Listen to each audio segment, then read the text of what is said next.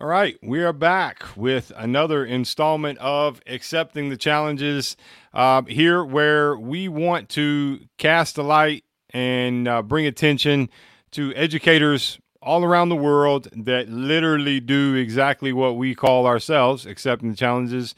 They wake up every single day and accept those challenges that come to them to be a parent, a coach, a counselor, a teacher and a whole bunch of other things every single day. Now, today we've got, it could not be any more relevant um, of a guest.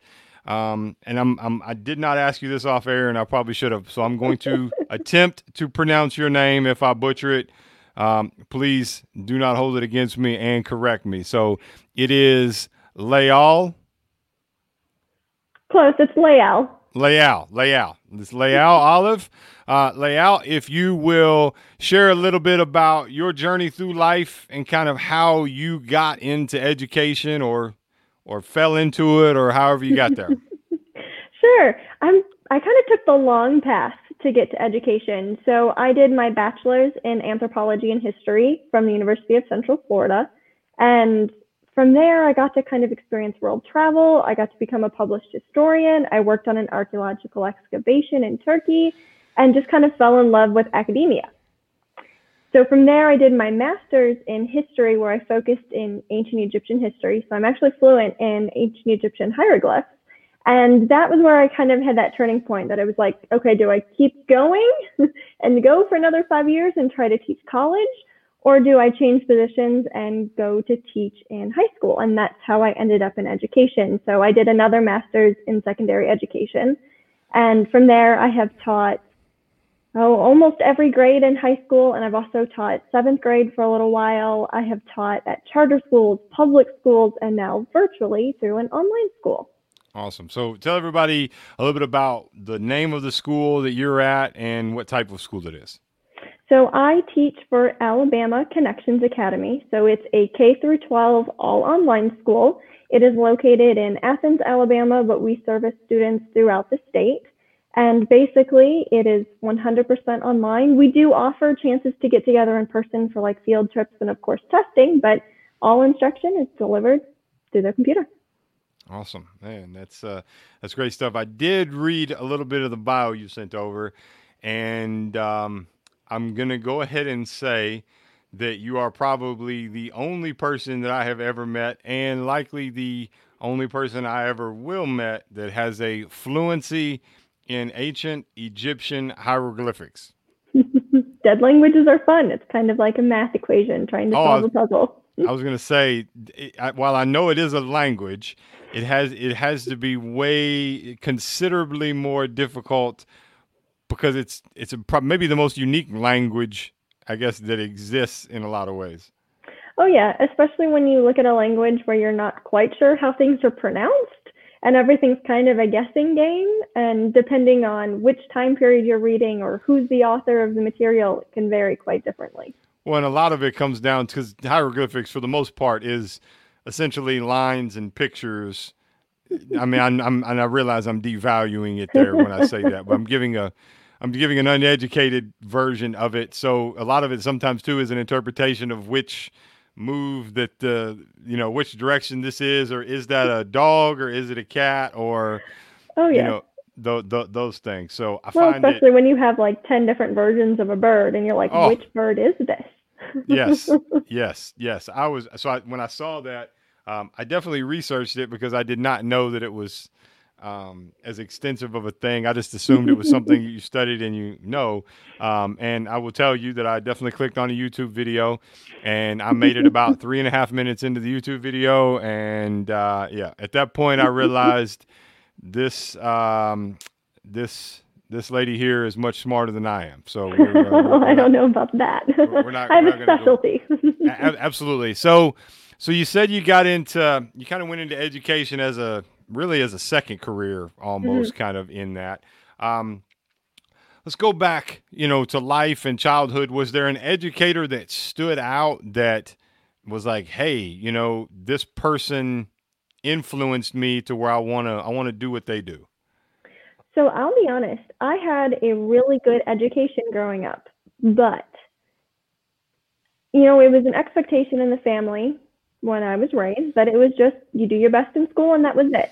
But I never had a standout teacher in K through 12, just never. Like I have teachers that I reflect fondly on, but I was never the kid that I had a like a teacher take me under her wing or anything like that. Not until college did I actually start developing really close relationships with my professors, and I have several that I'm still very close with now. And I feel like that was more of an influence for me, especially in my education. I really felt my stride once I got to college versus in high school. But my grandfather always wanted to be a teacher, and he just never had that option. And my grandmother, when she first came to this country, didn't speak English and had a teacher take her under her wing and helped her find friends and, and get comfortable in Where- school. Those were always stories that kind of stuck with me growing up. Where, where where's your grandmother from? My grandmother was born and raised in Lebanon. Oh, okay, cool, cool. I'm uh, I'm actually I'm I'm a big so I travel a lot, and uh, one of my favorite cuisines, um, especially in Australia, because there's a there's a, a relatively large Lebanese community um, in Australia. I am I cannot. Man, I, if you hadn't, if we have not have had this conversation, I would have been able to tell you. But they use potatoes amazingly well in Lebanese food and there is a dish that I get at this place that's right around the corner from the hotel I always go to, and oh man, it's it's it's I go for lunch because it's not as busy, and man, they cook everything fresh. It's good stuff. So so you had that influence of a teacher. What is um, like? I, I guess share with me a little bit about your experience. So you've you've done this virtual academy now for um, for for one year not because you had to, not because you were forced to because you chose to Yeah. um what are the some things that you know i guess what's one of the things that you started doing because you came out of a, a traditional classroom what are some things when you started doing the virtual academy you were like oh my goodness what have i got myself into So the first week, um, I was actually down in Alabama for in-person training, and it was a lot. It was because you have to kind of retrain your mindset of how you're building these student relationships and how you're keeping track of students and keeping up with parents. It's a lot more than just sending an email or picking up the phone. And so that first week in training, I'm sitting here going, oh boy, this is a lot. There's a lot more to this than I thought it was going to be. Because, you know, normally when you switch jobs teaching, if you switch from one school to the next, there's always a learning curve. But for this, it was like, oh boy.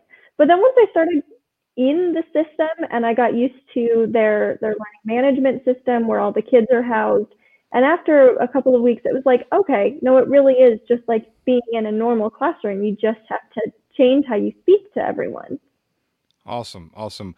What I, I would assume, and I could completely be wrong, I would guess one of the biggest hurdles is the in-person emotional connection. I- i- Is that how how have you? Is that something that you had to figure out how to navigate? And if so, how how did how were you able to do that? Yeah, because it's not as easy of seeing a kid in person and be like, hey, I know you're struggling, let's talk. Or hey, come here, you need a hug, take a big breath, everything's going to be okay. It, it's not as easy because I don't always see their faces, so I can't always judge what's going on because I don't see them every day.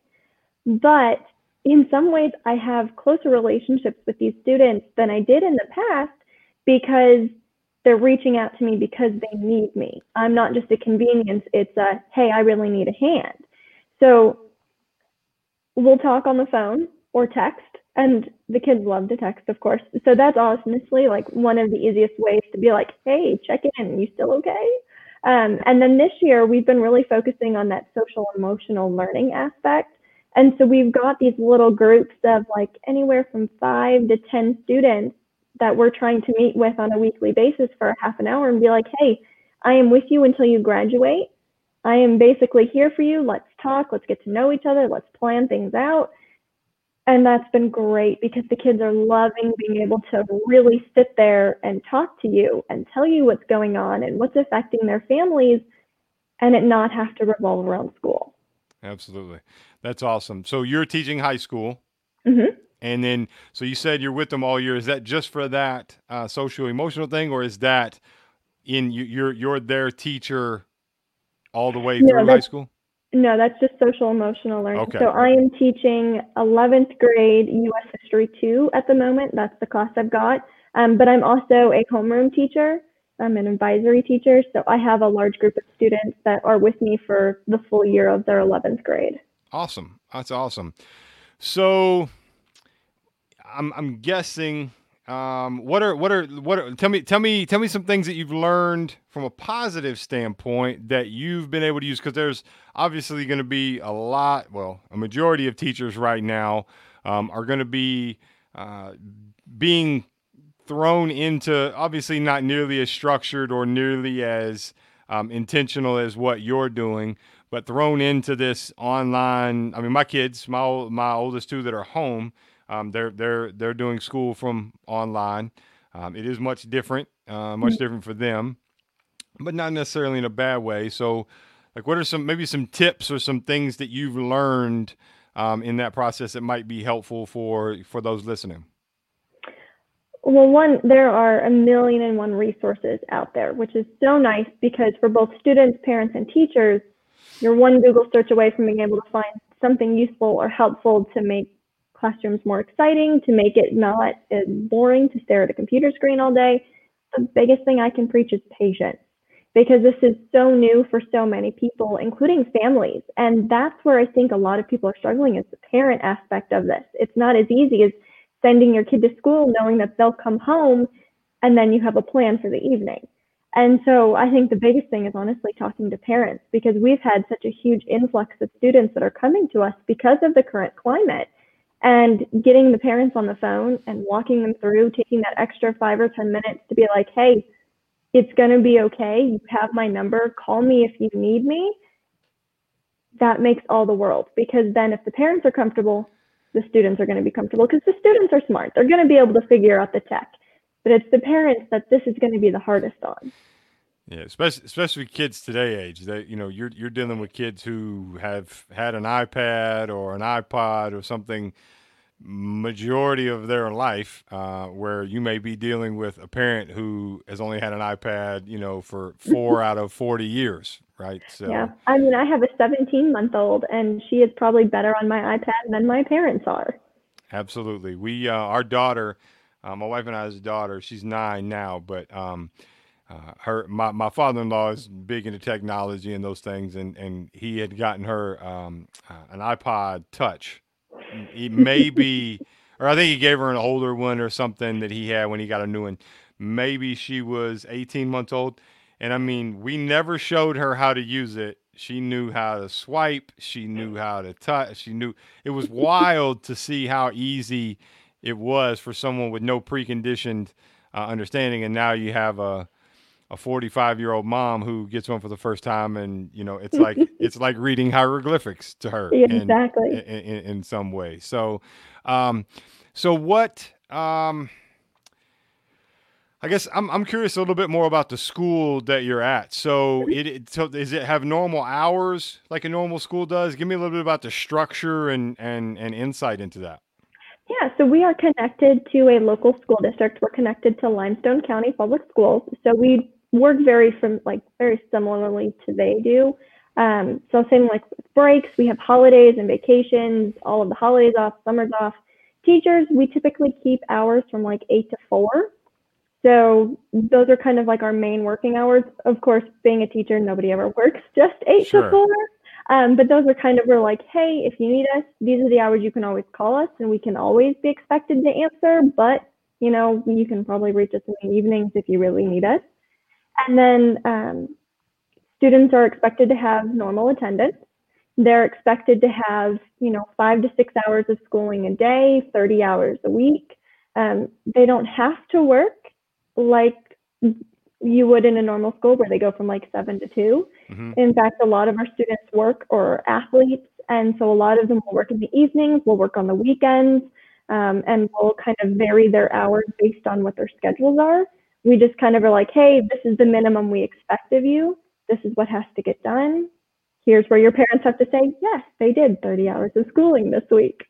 Absolutely. So that's interesting. Yeah, it's, uh, I think it's, uh, we're, we're going to definitely see a, a, bigger change I think in our education system, uh, probably the biggest change will happen within universities and, and mm. online and those things, uh, which, I mean, unless you're having labs and certain things, why do I really need to be in the classroom and be on campus? Um, so I think, I think, I think those will change. Um, let's, let's go back to your traditional school um, experience what was what was that one experience of that one student that happened and you were like oh man what have i got myself into mm-hmm.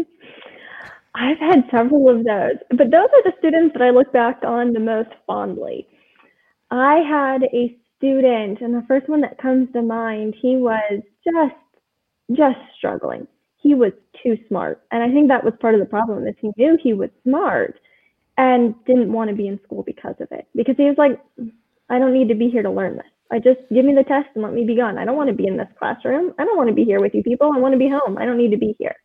And he was kind of that first glimpse of where an online school would have been better because that's what he wanted to. And that's eventually what he switched to and ended up becoming in um, to an online school.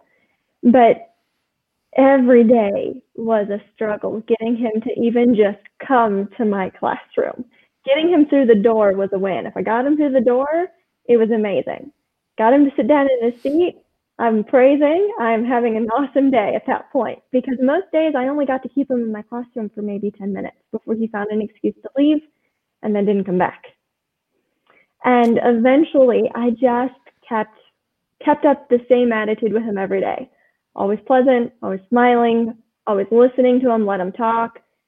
And eventually he'd stretch it out. He would stay with me for 15 minutes and then 20 minutes. And then he'd come and check in with me during his lunch period. And then he'd check in with me with before school. And eventually he just got used to that consistency that it was like, hey, no matter what you're going to do, I'm not going to hate you. You can't make me turn against you. I'm yeah, here yeah. for you. I am ready to help you. That's not going to change. And eventually he started to rely on me and he'd confide in me about being bullied, some issues at home, and some issues with other teachers. And so he would just eventually unload on me. And that grew our relationship. And I got him to pass my class. That's awesome. And I could not be more proud of how much he grew from that first day with me, where he was like, I don't want anything to do with you. So that last day before he finally transferred to an online school, where he was like, I'm going to miss you, Mrs. Olive. Thank you. Yeah, that's awesome. That's a, that's a great story, and and it's one of those things. I think it's a common thing of so many teachers. Well, I think the system is built where you, we think we have to teach the curriculum mm-hmm. and not the actual student. Oh, yeah. And you know, every everybody learns everybody learns differently um, for sure, and you know, we all we all adapt uh, we all have different life experiences. We all have different exposure to different environments and and different things. And yeah, I mean those things. Um, those things those things definitely matter for sure. Um, what is what are what are some things that you that you learned in because I think this is this is relevant. What are some things that you learned in the traditional classroom that you've been able to carry over into the virtual learning? So I think the biggest thing that I learned being in the classroom was really just how to connect with the kids. Because, and you said it, we're too focused on curriculum. We're too focused on clothing. What is appropriate to wear inside this classroom? We're too focused on bell to bell instruction that we miss out on getting to know these kids as people because that's what they are first. They're human beings that have their own backstory and some are really good backstories, and others have seen true tragedy. And those are the ones we need to focus on. We need to focus on building that structure and that relationship with the student before you can ever begin to actually teach them curriculum. And and listen, I come from a perspective of a history teacher, which, you know, we're kind of the forgotten subject half the time. Nobody cares if you remember how many people signed the Declaration of Independence. Sure. That's not the point of my course. So the point of my course is to be able to help students grow as individuals with critical thinking skills and understanding bias and being able to identify what is or isn't fake news. But the only way I can convince them to learn that material is if they trust me. And so learning how to build that relationship and letting them see that I'm not perfect. I mess up. I mess up a word. I can't pronounce something correctly. I trip and fall, which I do quite often because I'm a klutz. Like those are all things that kids need to see that we're not these big intimidating teachers, that we have screwed up too, that we are human. And when they see that, they'll trust you. When you apologize, oh, if you've ever done this as a teacher, if you've apologized to your student, they look at you like you're crazy, like you just admitted you messed up. Yes. And I will apologize every time I do. Yeah. And learning how to do that with kids in brick and mortar in a traditional setting made it that much easier to understand how to do it virtually when I don't see them on camera every day. They see me on camera one, maybe two or three times a week, and that's it. So learning how to do that and carry that over through text messages and emails and phone calls has made all the difference. Absolutely, I can, man, I can, I can only imagine, and that, and I think that's, I think it's relevant, you know, with with the world and what's going on. You you you mentioned you teach something that um, I've often wondered when it will actually be a part of today's 2020 moving forward curriculum of how to figure out what is true and what is not true um, from a media standpoint or mm-hmm. or those things and um, you know actually i actually just posted this today to you know it's not it's about politics but it's not about politics we our biases influence oh, yeah. um, our environment influences our upbringing and what our parents believe influence us and you know now that both the democratic and republican conventions are are, are over with um, you know there's a lot of well we said this and they said that or they said this and we said that. And i and i posted and i said hey you know here's some handy information. Find two independent fact checking sources that are out there. And they do exist regardless of what we believe like those those things do exist. And research how what they fact checked the party you support and the party you oppose and then yeah. almost make a tally of how many lies because they both lie to you, right? So, eh, you know, you know, they, who told the most lies, and what were the lies about, and how did they impact your beliefs? Because you might find that your biases and your lack of understanding what's actually happening are being influenced in a way you did not realize, and therefore, who you're deciding to support might not be the way it is, if that makes sense. So no, it does completely. So how so how do you teach that? How, I'm I'm really curious about this now because I think it's something that needs to be taught. Um, oh, as yeah. somebody who who lives and grows a business online, how, how how what are some of the ways you do teach it? The first thing you got to get everybody to realize is we all have bias, and bias isn't a bad thing. It always comes across that it is, but we all have it, and it influences how we speak, how we write, what we choose to watch, what we choose to read. And the biggest thing is once you understand what your bias is, then you know how to acknowledge it and find it. So we do several projects throughout the school year that are, you know, more research based and less, uh, let's take a test. And whenever you have projects that involve students having to go to the library or do searches online, that's when you want to really hammer the point of source it. Is this a valid source? what type of bias it has, what's the author's purpose behind it. And once you kind of have that checklist of, okay, let's look at these items, identify what you're reading, find something from a different perspective, and then include that information. Because, and like you said, with nowadays, you can't just watch one news source. If you watch Fox, you got to watch CNN or vice versa. You know, you got to watch them both. It's the only way you're ever going to get a better glimpse of the entire picture and even then, you're still going to miss chunks of it. Sure. It's human error. It's what happens. And the same thing is present in history. There are so many times you can go back and read something where you can very clearly tell the author's prejudice behind it, even down to their language. And those are the types of things that when you teach them that in school, when it comes to doing research and doing writing, that's stuff that can stick with them. And the biggest thing I tell my students question everything. 100%. Always ask why or where did you get that from? Somebody says, hey, did you see this in the news? No, where did you see that at? Facebook. Oh, where on Facebook? Did it come from an actual news source or did a friend share it? Because if it came from a friend, you probably shouldn't listen to it. Did you open up a new tab on your computer and search for it? What came up? And that's the biggest thing is don't be afraid to ask why. Question it. It doesn't matter where it comes from. Nobody is the authority with all of the answers. Question and keep researching. And that's what we try to really push on all of our projects to make them really think through the information they're getting. Because the problem now is all of the information is at the tip of their fingers that they can get in seconds. And it makes it too easy to just believe everything you read. Yeah. It, it, I am going to go on record in saying this that you're teaching these young people may be the most important life skill moving forward than anything you could ever teach them. And I don't mean to devalue your your degree or no. what you learned. that is easily hands down the truth. And and, oh, yeah. and and it's one of those things so, so so I actually have a couple more questions stemming out of this if that's okay. So so being a history teacher, most history books are written with a certain bias. Oh yeah. Um how are and I, and I and I and I speak as a as a white guy in America, I speak very openly about race and yeah. the need for change and those things.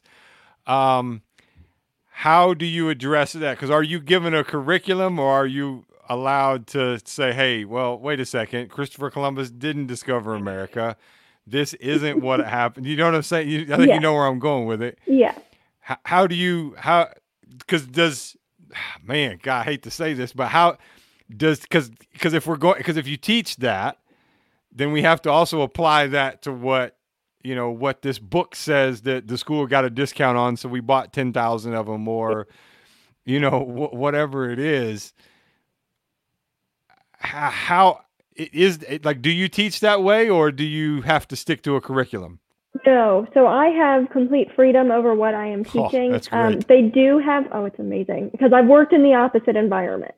So i have a kind of like a virtual curriculum and textbook that includes everything from written materials to primary sources to videos. It even has podcasts in it that the students go through I can delete something if I don't want them to read it. I can plug in my own materials for different things. Um, so I do have freedom with that, which is great because I have worked in an environment where it was like, here's the textbook, this is what you must teach. And I hated it. I will say this as a standpoint from a teacher, I don't like textbooks. Mm-hmm. I think they're too restrictive and uh, they're too big picture and they miss a lot of the important details that make up the motives behind things and that's what we need to study. As a teacher i like having a textbook as kind of a guide that i can make sure i'm at least hitting on the big picture stuff enough and i'm not missing anything. I've also worked in school where um, we didn't have any textbooks for my subject and that was by far the hardest curriculum for me to create because i had nothing um, but it was also probably one of the best curriculums I've created because I had complete freedom to really explore the different aspects of society, both good and bad. And you know, the problem with us is, you know, it's history is written by the victors, right? Yes. Well, who's the victor? Sure. And that's the problem with history is because there becomes a point where there are certain things that are remembered and written about from maybe well, so, too good of a so perspective. Let's, let, let's be fair. Sometimes they're not even remembered. Sometimes they're just flat out made up. But you know that, that too. Oh yeah, that too. You know, yeah. it, it, and and and and it's a disrupt like it's disruptive to our. I hate to say society, but it is because the majority of our society was raised on a certain belief, and they don't want to be told that that was wrong, right? Like, oh, like yeah. we have like like we have Thanksgiving, right? Like mm-hmm. pilgrims mm-hmm. and Indians weren't hanging out, they weren't sharing meals together. Like this isn't what this isn't the truth, right? Like this isn't like we we color. I mean, I'm a little. I'd probably say a lot older than you, um, but um, I'm I'm 40, and uh, you know I I went to school still in the era where you colored the cornucopia and you. Yep you know, this whole thing. Oh, I the Indian taught the, he gave him a fish to, you know, show him how to fertilize the ground. Like, you know, no, it was, yeah. and now you're learning this and it's wrong. And I think there has to be a massive change, not because it's the right thing to do, but because our young people, like we said earlier, they are so informed. You know, when I grew up, we had a set of encyclopedias. Mm. And depending on how old that encyclopedia was, it was maybe not up to date, right? So if you wanted to look up something, you know, that was our Google. If you were curious and you saw a whale on TV, you would go get the W and you would pull it out and you would scan through it and this is a W, right? Yeah. so um, now kids are so informed and we're seeing that with a lot of the things with the protests. A lot of these protests mm-hmm. that are being led, they're being led by younger people and because they're they're a lot more informed and they're a lot more and and I believe authenticity is a huge part in whether or not you actually have engagement with a student and when you're telling them something that they know is factually not true, you're like it. They almost shut off. Oh, it's yeah. like, lady, why are you telling me this? Like, this is not true. Like, I don't care what your book says. This isn't the case.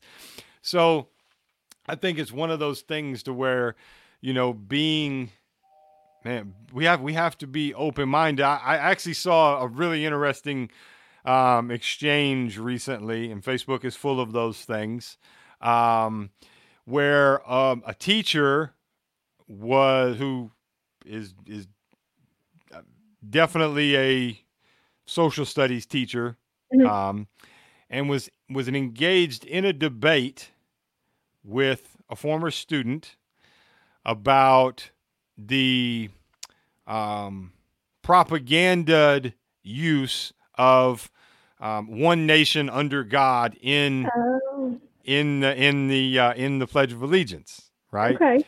So this teacher says that it's it was always in there, right? So this informed young person did some research and research that it was put in in the 60s because of the Cold War and it was done to yeah. raise the morale of the American people because the American people thought we were going to get killed by nuclear bombs and it was all going to be. So they were trying to boost the morale. So it was a sense of we're holding on to something that your bias is pushed towards something that you were misled, you were yeah. lied to, and that is not the case. So it like there's these different things, and I think, man, I, I'm I wasn't expecting the interview to go to where it's gone, but I'm glad it has because I hope this inspires more teachers and educators and the people building and and restructuring the education system. You literally are teach. I'm telling you, it is it is as important as learning how to cook a meal, to oh, yeah. do your taxes, the real life skills that you're going to use every day, um, because everything is online. Oh, yeah. And you you are man do you have do you actually have a structured method and formulated plan that you have put together with this uh, it's not like a full curriculum, but with every um, project that I have them do, I have instructions that go out and a PowerPoint that I go over that goes over validating sources, identifying bias, conducting good research, understanding author's purpose, so I have um, little things like that that I always go over with them at the start of everything to make sure that it's like, let's drill this in just a little bit more. Let's try it just a little bit more to get this for you. You could make a lot of money traveling around and educating schools and speaking to students on this. just just so you're aware. So um, what I will also say is kudos for you to being brave enough to do that rather than not just following the conformities of what have been put in place because that's a very rebellious thing to do in the structure of education. Well, and it's hard teaching. Teaching my curriculum is hard. Do you know how hard it is to explain something like the three fifths compromise that yes. was put out? Like things like that are difficult to talk to students about. Like, let's talk they're, about. They're difficult to talk to some adults who don't even know it was a thing. Yes.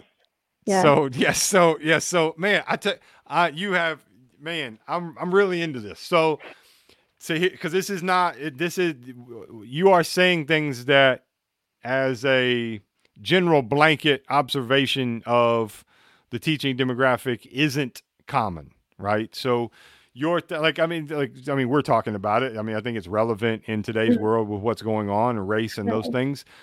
Most adults don't know what Jim Crow is.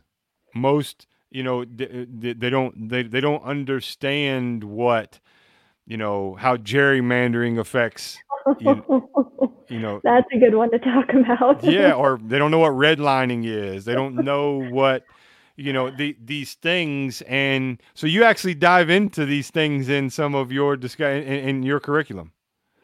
And it is hard with the curriculum that you are handed down and the standards you are supposed to hit. When you're supposed to hit these 50 standards and you're going that doesn't fit in this timeline that i have how on earth am i supposed to cram this much information over this much these many years into a couple of hour lessons and make sure they understand it and I test them on it and they're ready for standardized testing and get them ready for college and ship them on their way.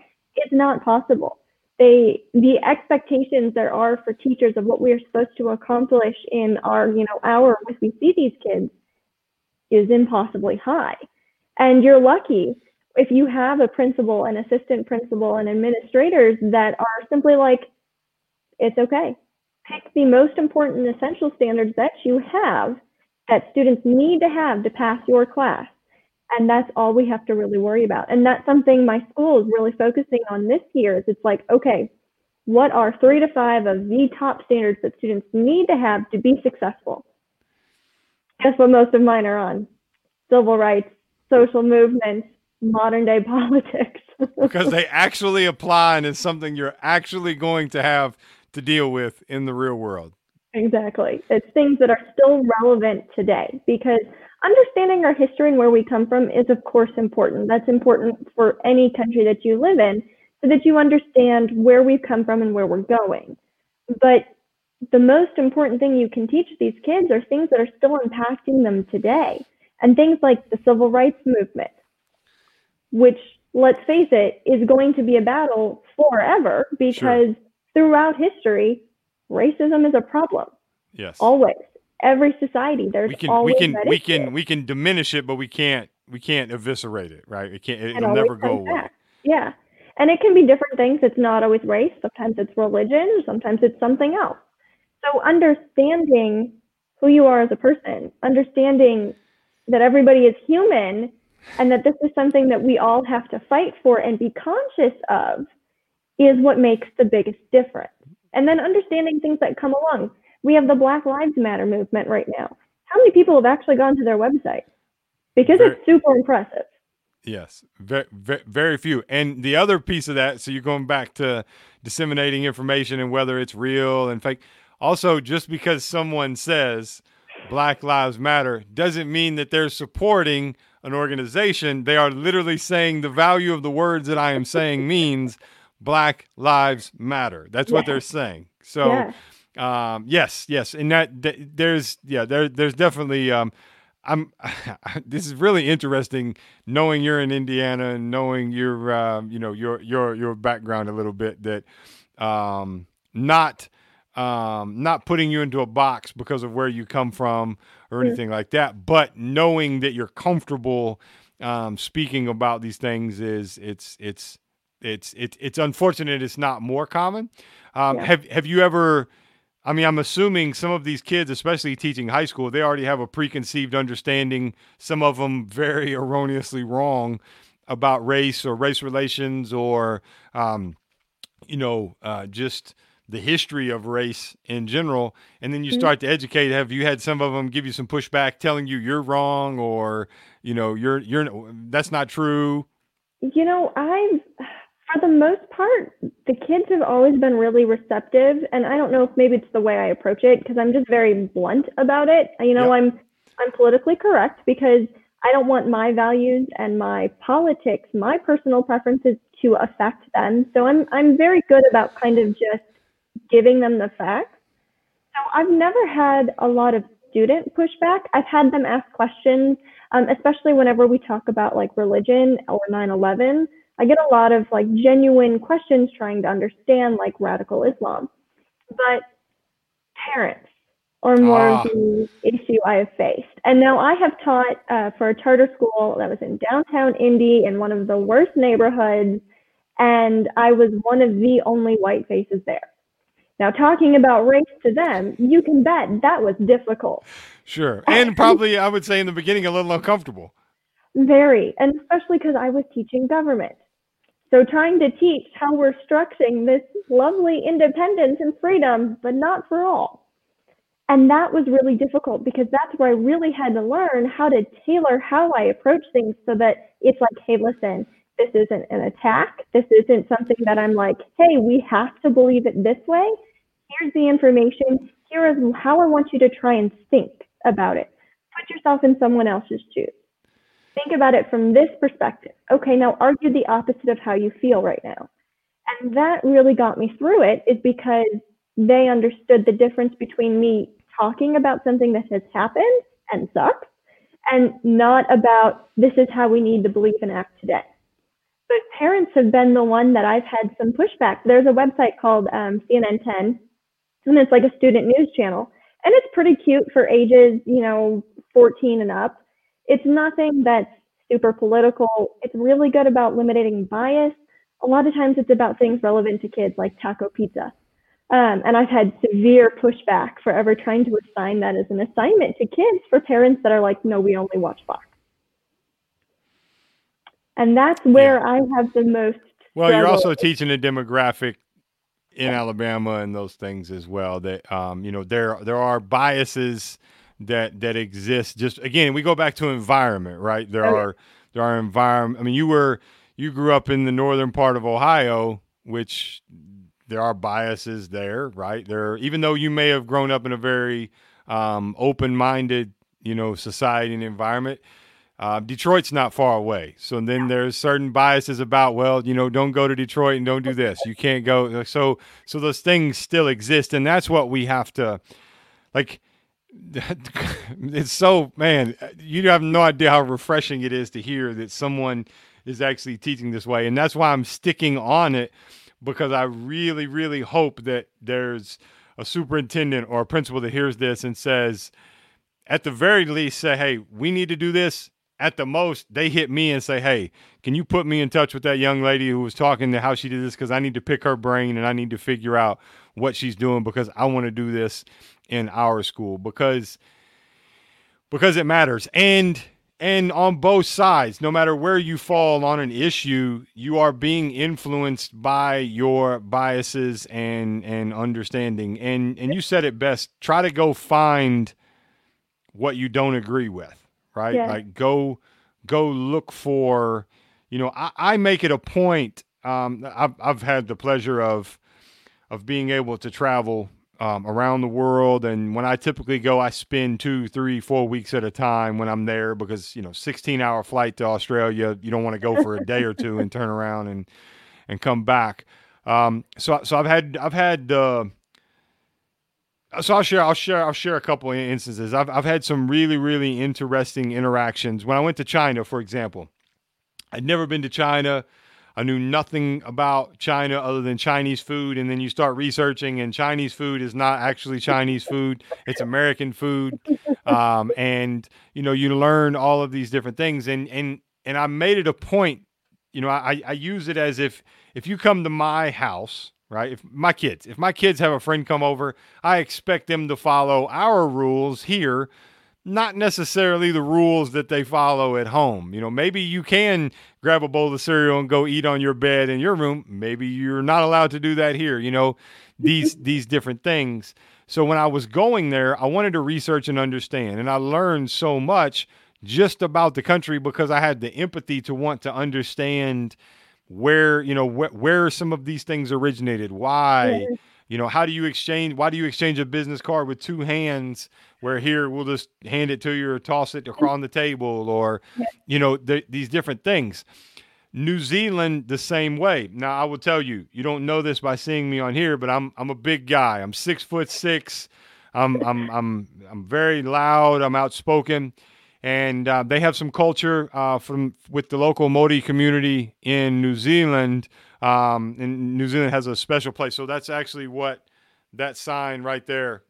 So so that that sign is kia kaha. So that is a part of the um, uh, the Māori language uh, means stay strong. So um, it's, it's, it, it, means a lot to me in some different ways from them. And um, so they have different ways. Uh, they're, they're, they're very in tune with their culture there. And I'll never forget this. And we, we talk about, you know, letting go. So I'm, again, I'm a big guy. So most people don't feel comfortable getting in my personal space. Most people are, you know, uh, uh, but I'm also aware of it too. You know, when I dated, I really, I'm a big guy. I can be intimidating. To, I, I, when I go for a walk in the neighborhood, if I'm walking and there's a, and I live in a nice neighborhood, if there's a, you know, a lady walking, I see her coming, I'll move to the other side of the street and walk. I don't want her to ever feel uncomfortable or feel intimidated. Here's this giant of a man walking down the street and, um, you know, you know, scaring me or whatever.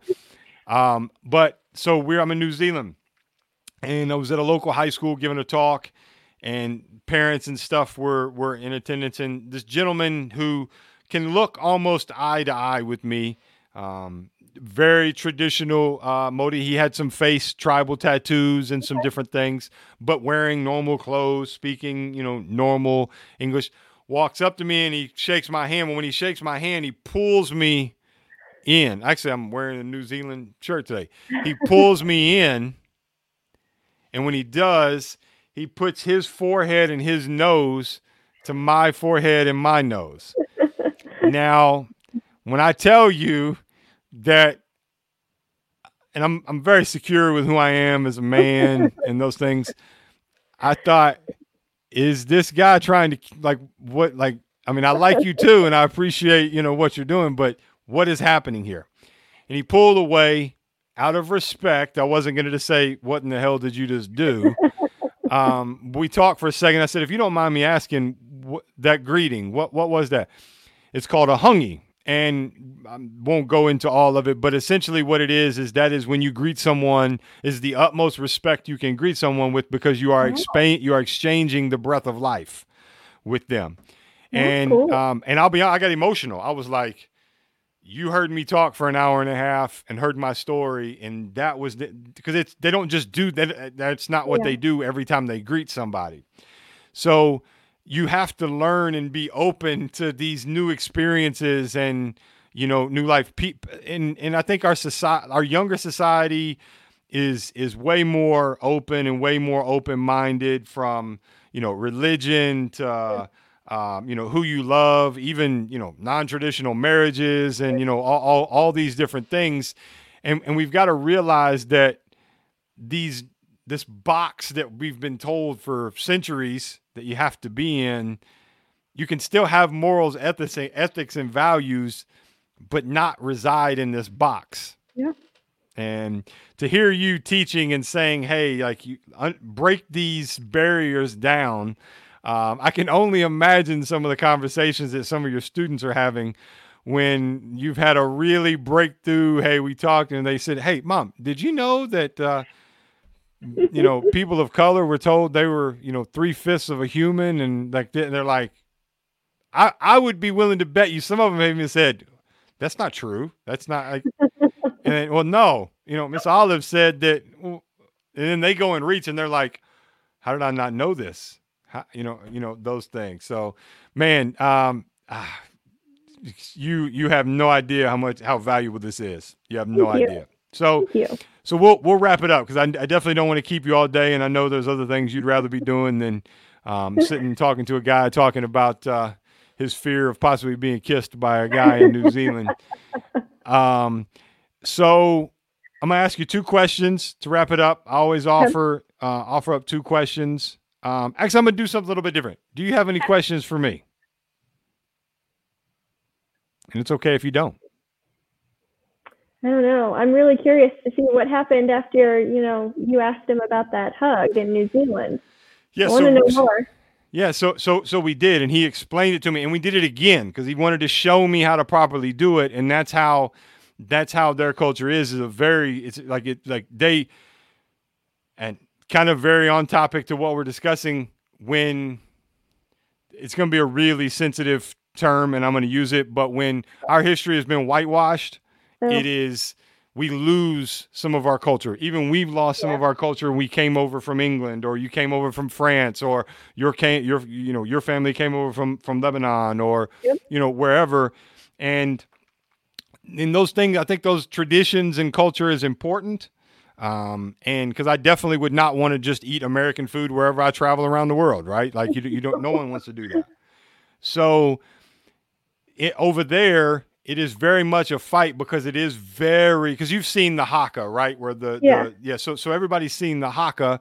Though that's the only thing people know. They don't realize that there's so many other things. And I'm actually going to do an interview um, with a couple teachers from over there that that so they have um, some traditional Māori schools still there to where you can choose to your child to go to a school and learn the history as it is told from you know um, you know the, uh, uh, uh, uh, um, a Māori perspective. Um, and Māori is pronounced M A O R I. Um, M A O yeah yeah yeah. So uh, so yeah so so he taught and he was like, look, he's like, this is why you do it. You know, it's not something we do every time. I did it because this is what I felt from you. They're they're really really cool people um, in general. Very very welcoming. If you've never been. Um, I would strongly, strongly urge you to take a vacation and go. It is, it is. uh, Do you watch? Do you watch movies? I do. You seen Lord of the Rings? Oh yeah, it was filmed there. So it is. It it doesn't do it justice. As beautiful as you think it is, there. That's where it was shot. Um, and and the, the like it is like I've I've given talks and um, elders in the community have come and laid hands and prayed on me for the work we were doing. It just That's it- amazing. it- they're beautiful people. They, they are beautiful, beautiful people. Cost wise, it's really effective to go. Um, so if something's a hundred dollars in their money, it's like sixty dollars for you. Okay. Um, food is unbelievable. They have the best ice cream and the best honey in the world. really? And yeah, No, so all of all of their cattle, all of their all all of their livestock is fed from the beautiful green grass that you see. So Okay. it is you know they're not it it's uh they have they have things called um, honest boxes so when you're out driving around and you're going from little town to little town you'll see these wooden boxes at the end of someone's drive well it's not a mailbox you can just pull and open it up and there might be crafts that they made or there might be uh, some oranges or some kiwi fruit or bananas or whatever or tomatoes and you go and then you just leave however much in the box money wise that you want and to go when you're on the road. And let me tell you something. It is um so when we were there we actually rented an rv and i'm probably one of the few people not from there that can drive from one end of one island to the to the other end of the other island and not use a gps so i've done it twice where where we rent an RV and you go from town to town and we would give talks. And you're driving along the road. There's not gas stations like there are here in the United States. Like, oh, I'm going to get a snack. You you're driving two and a half, three hours. You get a little hungry. You want, and we figured this out. And you pull in like, oh, you just get some fresh fruit. You pull up. This, this one's got some bottled water in there. You just grab some water and you just go. And it's like, this is an amazing thing that you guys do. And the fact that you trust each other to do it. We bought some crafts, like they just had some like figurines that they did. And it's like, hey, this is what I do, and you know, pay me something for them if you want. And yeah, it's um, it is, it is massively, massively. And if you're scared of the long flight, you can you can build a layover into Fiji or Hawaii and kind of break it up halfway, and it doesn't cost you any extra from a flight standpoint to do it. So if you ever do want to go to New Zealand, let me know. I can definitely connect you with some really cool people and help you save a ton of money uh, on tickets because you can also get there for uh, a little under a thousand dollars round trip for airfare. So yeah, it's not it's not bad at all. So your go-to snack as a teacher in the classroom, what is it? Ooh, I always hid like the Quaker chocolate chip granola bars in my Yep. desk. Yep. And like in between periods of classes, I had like four minutes and like shove one in my mouth really fast and then like run out in the hallway to greet kids as they were coming in. Cause, you know, of course, as a teacher, you have to be in the hallway when the kids are transitioning. So I shoved it in and ran out there really fast. Yep. yep. Absolutely. Absolutely. What is last question? And I try to make them unique so people can't guess. Try to watch and they're like, "Oh, he's going to ask me this." Um, what's one book that you've read that you think all teachers need to read? Ooh, what is it? If you fall down seven times, get up eight. I can Google it here real quick for you. Fall down, and then get a bait. I'm staring at it on my my bookshelf right now. It is an amazing book, and it really talks about perseverance and helping students overcome and achieve. It is a very good one. Uh, if you looks like that's what it is. Trying to. Oh, yep, there it is. Uh, fall down seven times, get up. Yeah, a young man's. A young man's voice from. Uh, maybe is that it? It's about autism. No. No, that's not it.